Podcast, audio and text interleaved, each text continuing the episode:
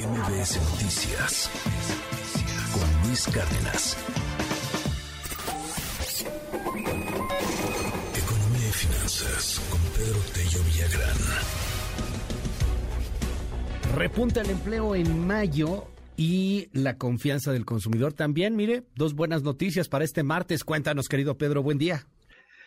Luis, buenos días, qué gusto saludarte a ti también, a quienes nos escuchen. Fíjate que mayo ha sido un buen mes en materia de signos vitales de la economía mexicana. En materia de empleo, porque se crearon, de acuerdo con las estadísticas que ayer dio a conocer el Instituto Mexicano del Seguro Social, casi, bueno, más de 42 mil nuevos empleos en el sector formal de la economía. Se trata, Luis Auditorio, de el dato, el mejor dato para un mes de mayo desde el año 2014 por cuanto a la generación de empleos en el sector formal se refiere.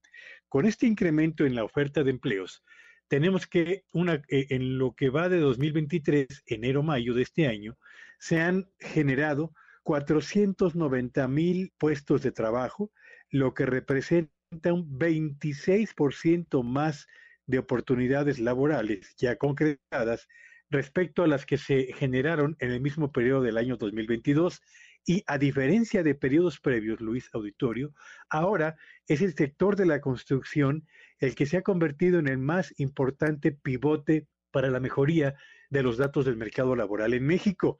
Hay ciertamente una buena noticia por cuanto a que el, la cantidad de empleos ha mejorado, pero ojalá que esta cantidad vaya acompañada de una mejor calidad en los empleos y es ahí justamente donde tenemos el mayor déficit acumulado, no solamente en esta administración, sino en administraciones previas en materia de empleo. Y por otro lado, el INEGI dio a conocer el resultado de la encuesta que mes a mes aplica a miles de hogares mexicanos en todo el territorio nacional para conocer su percepción sobre la situación de la economía y de la economía familiar en este momento, más su percepción sobre la situación que tendrá la economía mexicana y la economía familiar dentro de 12 meses y las posibilidades que tiene cada hogar para comprar en este momento bienes de consumo duradero para lo que se utiliza o una proporción importante del ingreso familiar o incluso el crédito bancario.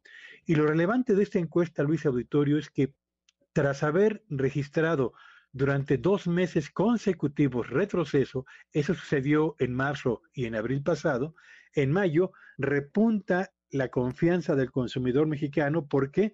Bueno, pues porque se siente más cómodo con la situación de la economía mexicana hoy y con la condición económica de los integrantes del hogar también hoy, y porque percibe que sus posibilidades para comprar bienes de consumo duradero han mejorado. Y esto lo que significa, Luis Auditorio, es que la desaceleración moderada, pero desaceleración a final de cuentas de la inflación y el aumento en el número de puestos de trabajo ha creado una percepción más positiva en las eh, familias mexicanas, pero hay que señalarlo, en lo que a la respuesta sobre qué espera dentro de 12 meses para la economía mexicana y cómo percibe la economía familiar dentro de un año, ahí las eh, digamos que la confianza no es tan elevada como lo es para el presidente. De modo pues que dos buenos datos, Luis, mejora el empleo y mejora la percepción del consumidor mexicano en torno al presente de la economía nacional y de la economía familiar. Gracias, como siempre, querido Pedro. Te seguimos en tu red. ¿Cuál es? Síganme en Twitter en arroba Petello Villagrán y que tengan un espléndido día. MBS Noticias con Luis Cárdenas.